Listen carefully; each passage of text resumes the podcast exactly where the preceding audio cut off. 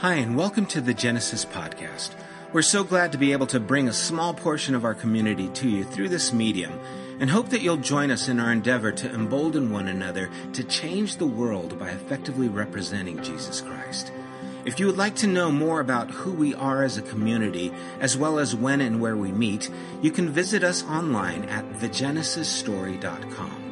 Also, if you have benefited from this podcast in any way or would like to participate in what we're doing here at Genesis, would you consider partnering with us by donating online again at w w w dot the genesis story dot com. There you can select the giving tab and how you would like to contribute to the general fund or even to the building fund. Remember, we can do more together than we can ever do alone. Thanks for taking the time to be with us. God bless. Good morning. Well, this morning we are continuing. This is part six of our wisdom series. And this morning it's entitled The Simple and the Subtle. And I'm going to talk to you about picking a new paint color, tweets, snaps, texts, and posts, presidential candidates. You know it's going to be fun. Fundamentalism and aggressive dogs. Okay. Proverbs chapter nine. We've talked about this passage before, verses two to six.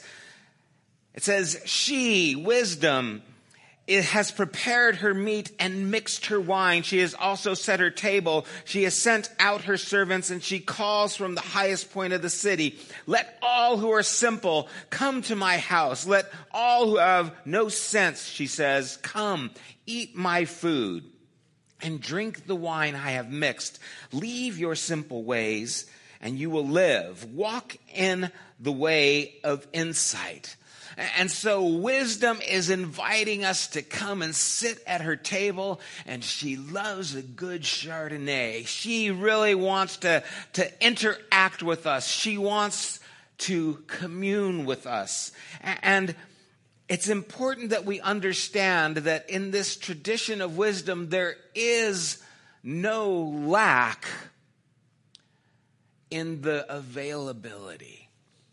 There may be a lack in the person, but not in what's available. And so I really want to communicate this, that wherever we are, whatever struggles we are dealing with, maybe they're relational, maybe they're work-related, maybe they are financial, and we are needing wisdom in these areas, I want you to know that there is wisdom available, inviting us to come and sit at her table and to partake of what she has to offer.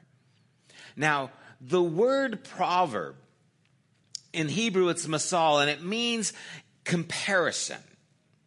It has the idea of putting things in contrast with one another. We're picking out some new paints. We're going to paint our house or the rooms in our house. I say we, the royal we. She's picking the colors. I'm doing the painting, right? And, and so we're picking out these colors. And so we've got all these little samples that we've picked out that we look through this, you know, chart, and we put these samples on the wall. And depending on what wall you put it on, the colors look different, right? You have a color that's on a green wall, and it looks one color. And then we have a color on a beige wall. It looks a different color. And we have a color on a red wall, and it looks different. I know our color. We have all kinds of colors right now in our house. That's why we're we're toning it down, right? We're going to bring this one color. But the color we liked on the green wall looked almost purple. And it's like, I don't want purple, right? But you put it on the beige wall and it doesn't look purple. Now it looks a gray beige, and that's the color we want. And depending on the light, depending on so many things, it gives the contrast. And what the parables do is it brings these contrasts, because sometimes words aren't enough to bring about the description. We have to bring some kinds of comparisons. We have to bring illustrations into it. And that's what the parables are, is giving us these kinds of contrasts. And so a couple of words that are always contrasted with one another throughout the parables, and numerous times, are the words simple and the words prudent. And so in Proverbs chapter one, verse four, it says, for giving, nope, that's the wrong one. Where am I? Boy, something happened here. Okay. All right, here we go. I thought I moved that one. Anyway, for giving prudence to those who are simple. And so prudence is something that the simple need, right? Proverbs eight, bless you. Verse five, you who are simple, gain prudence. Verse fourteen, or chapter fourteen, verse fifteen, the simple believe anything, but the prudent give thought to their steps. And so we're seeing these two words compared with one another, linked to each other. Again, in chapter fourteen, verse eighteen, the simple inherit folly, but the prudent are crowned with knowledge. The prudent see danger and take refuge, but the simple keep going and pay the penalty. And again in chapter one, verse thirty-two, for the waywardness of the simple will kill them, and the complacency of fools will destroy them. Here we see an example that simplicity is actually dangerous. Now, we talked a few weeks back that talking about life and death throughout the Proverbs isn't necessarily keeling over and dying physically, but there is a death we can be living in. And there is a life we should be living in. But we see this contrast, right? Prudent and simplicity. Now, prudent, when is the last time you used the word prudent? Right? If you were with a group of guys and you say, hey, you know, I know it's late, but why don't we go get something to drink at this bar? And someone spoke up and said, you know, I don't think that'd be prudent. You'd all look at him and go, did you just say prudent? Right? Because who uses that word? It, it sounds like something maybe your grandmother would use. Or then there's, you know, the prudish or prude, which has this terrible connotation, right? As someone who is not open, someone who is kind of stifled. But the idea of being prudish is actually something that's used positively. And then simple is used negatively, but for us, simple is good, right? If I'm putting IKEA furniture together, I want it to be simple. I like it when things are simple. And so we have to maybe readjust how we are seeing these words or how they are being used so that we can get a deeper understanding of what they are meaning here. And the word simple and the uses that are taking place throughout the book of Proverbs comes from the root pathah in the Hebrew. And pathah, it means a number of things. It could mean foolish. It can also mean seducible. Isn't that interesting? Simple, seducible, foolish. And also related to this word, pathah, is the word one. In other words, it's singular in its focus. And it's seen in that way. In Proverbs seven seven, I saw among the simple, I noticed a young man, a youth who had no sense. And it talked about him making decisions that caused destruction. He had one thing in mind, and that's the only thing that governed him. It was kind of like, you know, people who see life in this dimensional way. They're, they're distracted by something. It's like squirrel, and that's all they see. That's all they hold on to. They get locked in the spiral in this way, and that's the idea of simple. It's they're seducible. Why? Because they don't have a wide range. They're foolish. Why? Because they, they don't see beyond their vision of whatever that is. Again, in chapter fourteen, verse fifteen, it says, the simple believe anything, but the prudent give thought to their steps. The prudent believe, give thoughts to their steps, while the simple just, okay, that's it. I believe it. Why? Because something was spoken. Something was given there. So we see that simple are people who don't reflect. They they are reactionary to their circumstance. They are the people who fly off the handle. They they don't give thought to their steps. Earlier we saw in chapter fourteen, it says that the simple inherit folly. And I think it's curious because it, it's not that they thought through it. It was they were given a thought and they inherited it. Right? Someone told them something, they believed it. Must be true. It was on the internet, right? I saw a YouTube video explaining why this is, and then they, their whole thoughts go around this conspiracy or whatever it is. They hear something.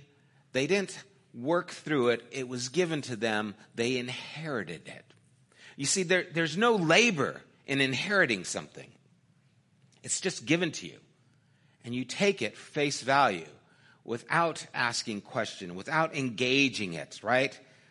You just kind of consume this. You're not wrestling with it. And we have to see that there are times when we have to wrestle through the situations that we're in. That something maybe that's been handed to you isn't going to carry you through that situation.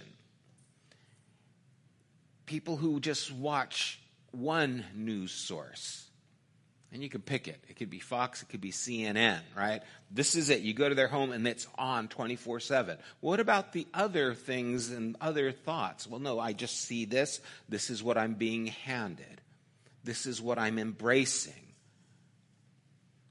And sometimes to engage in the complexity of life, we have to get outside the simple.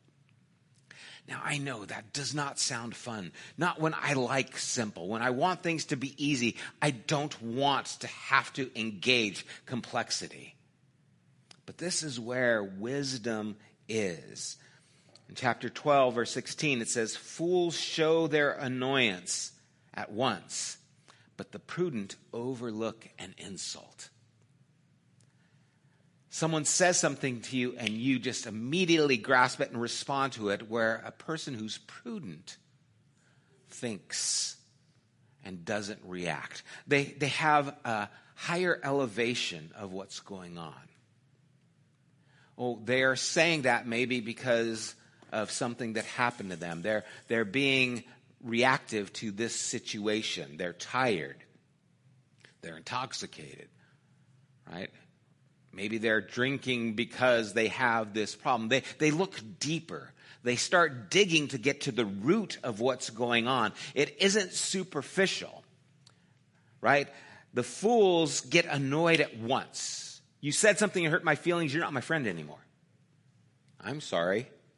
I, I didn't mean it that way. I was referring to this. You guys are in relationships, right? You know what it's like to be mistaken. You know what it's like to, to have your words interpreted the wrong way, or have done that with others and have to, okay, I'm sorry, I didn't mean that, or I'm sorry, I did mean that, but I was just upset. You see, a person who's prudent looks wider, looks deeper, looks further into the situation instead of just reacting. Do you know what the word prudence means? It's the word orma in Hebrew. And it's translated subtle and nuance. I love that. So the Proverbs start out with, wisdom gives prudence to the simple, or one commentator translates it, it gives subtle, it gives subtleness to the naive. It gives subtly, what's that word, subtly, to the naive. It allows them to see all the intricacies, where the person who is normally naive to a situation sees the range that's involved with all of this. And so there are people who are simple or naive, and what they need is subtlety and nuance. They don't need to be proven wrong. They need to see things deeper. They need to see a wider range. Because that's where wisdom is at. And this is why the simple are so easily seduced by money, by power, by sex, by easy answers, right? The prudent understand that there is depth, complexity, even ambiguity in things. Where the simple, they are one-tracked, this is how it is. If it's simple, if it's easy, I'll hold on to it. And they leave a wake of destruction because everything has to fit in this narrow path to be a part of what we're doing. And we live in a world where if you can't tweet it, like it, snap it, post it, then it's not good, right? Have you ever gotten a text and it's long and you think, oh, I got to read all of that? All right. I got a text the other day from Mary and I was looking on my watch and my watch doesn't give all of it, right? And it just said something, did you know you had this many friends on Facebook? And I just thought, huh, that's interesting. And then I never read the rest of it, right? And then the rest went on to asking something important, but I just saw that headline and it was enough for me, right? It's that kind of just, we want those little blurbs. We want that little, you know, notice out, the, the headlines of something. You know, those news clips that just are meant to catch your attention, the, the things that are supposed to make you click on those things. And, and so many times that's what we're looking for. We live in a world of sound bites. And when we don't recognize that there's more, we start to do that even with our faith. And we're not being prudent. It's being simplistic for the sake of making us feel better. And so for me, a lot of times when I'm having a conversation with something, and maybe it's about something that's important or even controversial or a passage in Scripture that there's a disagreement on. And when someone comes up and they says, well, the Bible says, and then they give blah, blah, blah, blah, blah, blah. And then my tendency is say, well, the Bible also says blah, blah, blah, blah, blah. And then pretty soon we're doing Bible wars, right? Here's my verse, here's your verse. Who has the most verses wins? Is that how this works? You know, and, and not recognizing that there is so much more involved, that the Bible says a lot of things. And there are things that we have to wrestle with. There are things that we have to wonder about. There are things that we have to look into. We have to look into the culture, the history. When was it written? Who was it written to? Why was it being written? Right? The Bible says that if you beat a slave with a rod and they don't die right away, then you're not responsible. It also says if you beat your child with a rod, they will not die. So apparently slaves and children kind of are on the same theme. It says also that if your child is disobedient, you get the elders, take them outside the city, and they will be stoned to death. Now, I'm not going to do that. I may have been tempted, but I'm not going to do that. You see, when someone says the Bible says, and I come up with these things, I'm not being disrespectful to Scripture. I'm disrespecting people who think it's simple. And the simplicity that they try to embrace something that's been wrestled with for thousands of years. I believe it's inspired, and I believe there are things that we can gain from all of it. But don't just throw a verse at me as if it's the end all to all these things. Let's talk about it. And if I can't have a dialogue on it, if we can't look at it in a way that encompasses how it's interpreted in our society today and what was the intention when it was written, then we're going to lose the ability to actually gain so much. And we will make Scripture so much less than what it really is. When we talk about politics, people get very agitated, let's say. Did you know that in the two thousand sixteen elections, there were seventy-nine presidential candidates? You guys thought there were only two. Why? Because it's easy to spin too. It's easy to, to vilify the one. It's difficult to engage in a conversation with all the different parties. And so let's just have two, and we can get money from them, and we can spin them, and we can control it. And we wonder why there's such a problem with the political system, why things just kind of get so, so stuck. It's because we're wanting simple.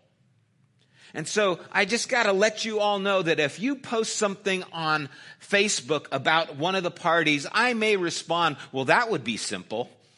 And I want you to know what I'm saying is that is foolish to think that it is just that black and white. Okay? I don't care which party you're sponsoring. It is not that simple. I wish it were, but it's not. And you see, the simple believe anything. But the prudent, they weigh it out. They think about it. They put time into it. And the same thing is true with economics, right? Same thing is true with relationships, with religion. There's a simple way to look at things that makes us feel good and comfortable. And then there's the prudent way. Oh, I want to buy that because it's cheap. Oh, that's easy. Where was it made? Who made it? What is the child labor laws that are conditioned with that brand or with that company? Well, no, you're just raining on my parade. Now I've got to think about this stuff. Well, what if you're made aware of these things? What will you do then? Do you want to go back to simple? Because it saves me a couple bucks? Right? Religion, if you don't believe exactly like we believe, you're out. Well, what exactly do I need to believe? Well, depending on what book and what place you're at, it could be a number of things. Some places believe you have to be baptized in the name of the Father, Son, and the Spirit. Some say you have to be baptized in the name of the Lord Jesus Christ. Some say you have to speak in tongues. Some say you have to believe the Scripture and everything literally. Some say that you have to believe in, and you can go on and on and on and on, and you've got this subjective way of, okay, this is the way you have to believe. And you see, each one is trying to make it a simple way that they hold on to, and everyone else is wrong. Then prudence says, you know what, maybe there's a lot more going on and we have to ask a lot more questions and we shouldn't respond in so easily a way. What are all the fundamental things that the thief on the cross believed when he was next to Jesus? Did he have to fill out a questionnaire? Do you believe this? Do you believe this? Do you believe this? What, what's going on here? And you see, asking these questions force us to deal with the, these things. But sometimes when you ask questions, you're labeled heretic. Sometimes when you ask questions, you're labeled emergent. Sometimes when you ask questions, you are seen as someone who's trying to cause diversity and stir up trouble. And sometimes what you're trying to do is be prudent. You're trying to look at the nuance of how God works in the lives of a billion different people coming from billions of different ways and speaking to each one of them in a way that is going to lead them closer to Him. And that requires us to be prudent. That requires us to look at the subtle ways that He works and all the nuances of your life and of my life, to speak into our lives in a way that reveals who He is. See, fundamentalism is a strict and limited interpretation. It's a refusal to acknowledge sometimes the complexity of life. And this is coming from a person who was a fundamentalist. And it's not that I don't believe things. It's I need to weigh things. And that's another thing that happens. A lot of times with wisdom and the different nuance and ambiguity and complexity that you're seeing all around, it takes time to process things. So people see you and they say, well, what's the answer? You know, it's a yes or no question. And when someone says it's a yes or no question that people have been wrestling with for thousands of years, trying to answer a yes or no is not going to be prudent, is not going to give the depth to that that is needed. And so sometimes when people are asking questions that are really profound and deep and want a yes or no question, you have to think it through. Well, lying, is it right or wrong? Well, it's wrong. Okay, then it's wrong all the time. Well, then there's Rahab, who lied to keep the spies safe from being killed. So it was good then because it protected these people. I would hope if you were in Nazi Germany hiding Jews from the Gestapo and they said, "Are you hiding any Jews?" I hope you wouldn't say, "Well, it's wrong for me to lie. They're over here." Right? That would be horrendous. So are you saying it's good to lie? I'm saying it's complicated. Well, when is it right? When is it wrong? Yeah, let's talk about that. I don't want to talk about it. I want an answer. I want it to be simple. And life is anything but simple. And wisdom is looking for prudence. When things are made simple, they're often missing the depth, and they're naive of the realities of what's going on. I mean, Scripture is really saying, let the naive be given, given nuance. Your life, your business, your relationships, parenting. There is a complexity to all these things. If you have more than one child, you know that you don't raise them all the same. This one requires a certain form of correction, and this one require, requires a certain form of encouragement. Why? Because their temperaments are so different. They're born in the same house. They have the same names, you know, last name. I hope you don't name the same. Bill, Bill too. Um, but they're so different, right? And so if you are struggling through some things, understand that that's normal. That it's actually wise to have to wrestle with these things. Because to get past them, you have to go through them. Yesterday morning, I had a training, a lesson, and they told me that the dog was very skittish. You know, and I said, okay, I've dealt with a lot of skittish dogs. I got there, the dog was full on aggressive. Dog's just coming after me, and it fortunately wasn't a real big dog, but still has teeth, you know, and I'm just dealing with the dog, and I'm telling him, okay, this is the choices, and this is how we got to get to it. There is no way to get to this place where you have the dog you want without going through these steps to get there. And it's going to be process, and it's going to be work. And if you're going to do it yourself, then you've got to be vigilant to work your way through it, or you will never get there. And that is so true for us. There, there is the way of wisdom that is not around the complexities of life, but is actually through the complexities of life. And through those complexities, new questions will pop up, right? I'm, I'm moving here to get to this answer, and then it's like, where is this from? Now I got to pursue this and this to get to this, and it can seem overwhelming, but isn't the mystery of God and the majesty of life supposed to be overwhelming? I don't want to live my life and think, I got it all figured out. I still want to be in wonder.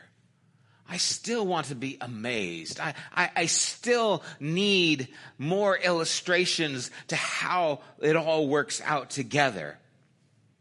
See, there, there's no dialogue when we just keep things simple. It's this or this. That's it. It's yes or no. And sometimes people just keep regurgitating, right? The same party lines. They inherit it. This is what we say. Or the same mantra, or the same even scripture. This is what I heard, this is what I said, this is what I believe, that settles it. Are we going to talk about it, or is it done? Because if it's done, then there will be no dialogue and there will be no ability to engage this. Instead of seeing God as someone who we can never fully understand, he is a mystery that we can endlessly understand. Which do you want? Do you want a God that you can figure out, or a God that is always requiring more of us? When you give weight to the complexities, it takes time. I'm not being evasive. I'm not trying to, you know, waffle back and forth. Well, give me an answer. I'm thinking. Because this question is too important and it has too many things in it for me to take it too simple. It requires prudence. And there are so many subjects that are on the table these days that require prudence. And we might think, okay, I think I've got it figured out, and someone gives us insight into something else, and we say, okay, I got to go back to the table here. I got to think it through. And sometimes that's difficult. I'm actually trying to give a situation the time and answer it deserves, and it takes time. And I come up with, well, what do you think? I'm not sure. I'm still wrestling with it. See, and that's why Proverbs and this contrast and these pictures are so helpful. That's why Jesus spoke in parables, and they would say, you know, speak to us plainly. Well, now you're speaking to us plainly, and they still didn't understand. Why is he giving us these illustrations? Because it's deep. I can say, oh, it's nice to be warm, because it's freezing right now in this room, right? Or I can say it's like stepping into a hot shower on a cold winter's day. One I can shiver and feel, right? And the other is just telling me, describing it. Well, there's so much picturesque. There's so many ways to, to look at this. Put the color against this backdrop. Put it against this backdrop. Put it in this light. Put it in this light. Now let's look at it. And now let's talk about which one makes sense. Which one seems consistent with the character of Christ? Which one seems like would be the best route to move forward in. And sometimes leaving simple is difficult. Things were much easier when I had my cliches. Things were so much easier when I had my pocket full of scriptures. Things were so much easier when I knew how I believed and it was just this way or that. But then the questions come. And they make my God bigger, not smaller.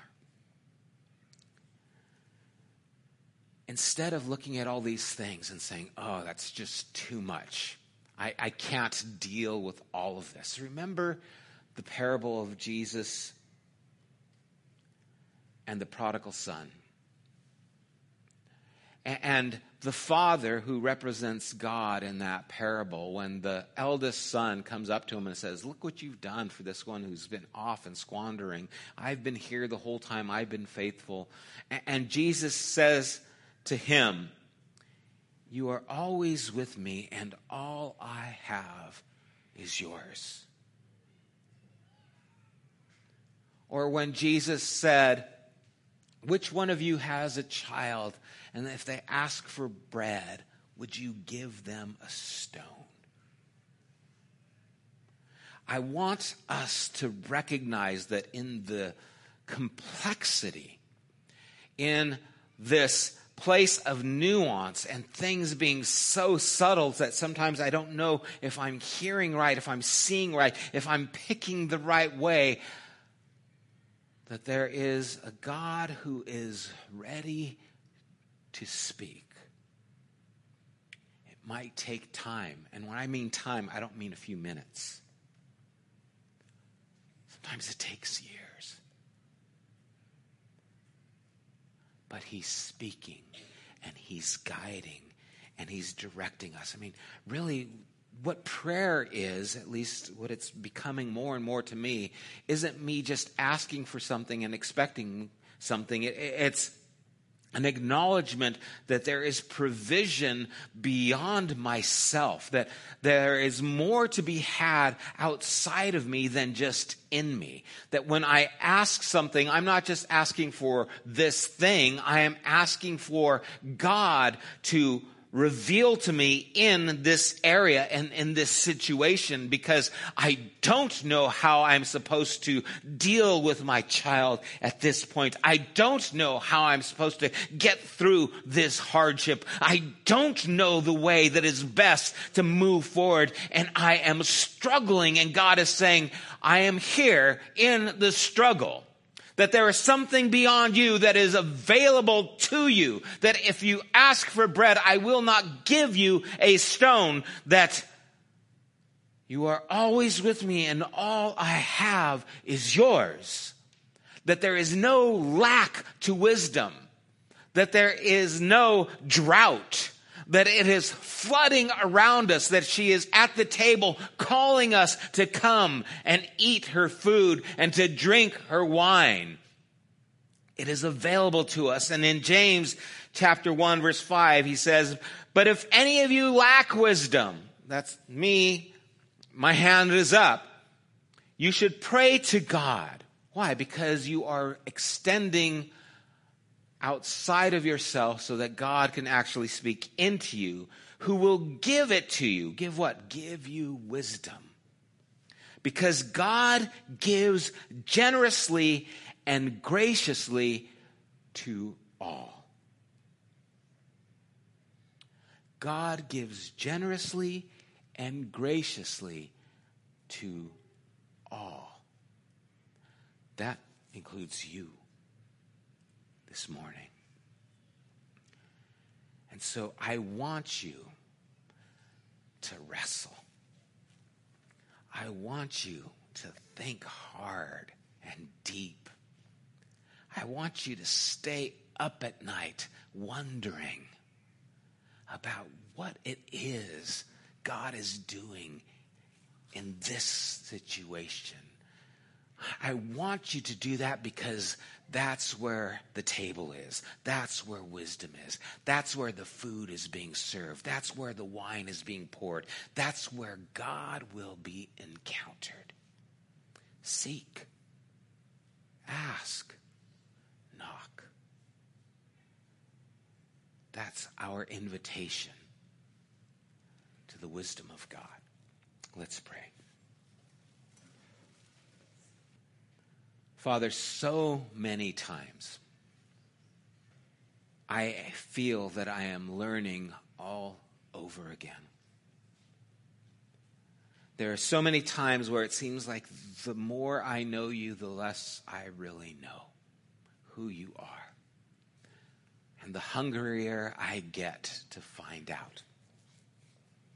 And I pray, Father, that those who are here this morning in their various struggles for wisdom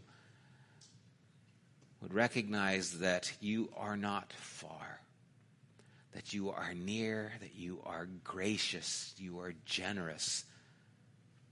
Lord, that you are willing to speak into our lives and our situations. And Lord, we might want the answer to be yes or no. We want it to be black or white. We want simplicity. We want one. We, we want to be people who are seduced by the simple. But Lord, you are calling us to the subtle. You are calling us to be prudent, to think deep, to search intently. And I pray that in our searches, Father, we would find you and the direction that you are so willing to give. And Lord, when that direction is not what we want to hear, that we would have the courage to pursue your character, your heart anyway. Give us wisdom. Give us prudence. We ask it in Jesus' name. Amen. Let's stand together.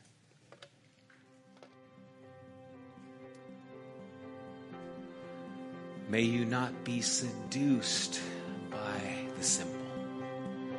May you pull up to the table of wisdom and enjoy the beauty of the subtle and the nuance that God has to offer. God bless you guys. Have an amazing week. You have been listening to the Genesis podcast. We invite you to join us at one of our weekly gatherings. You can find more information at w w w dot the genesis story dot com, as well as opportunities to help financially support this podcast. Thank you for listening.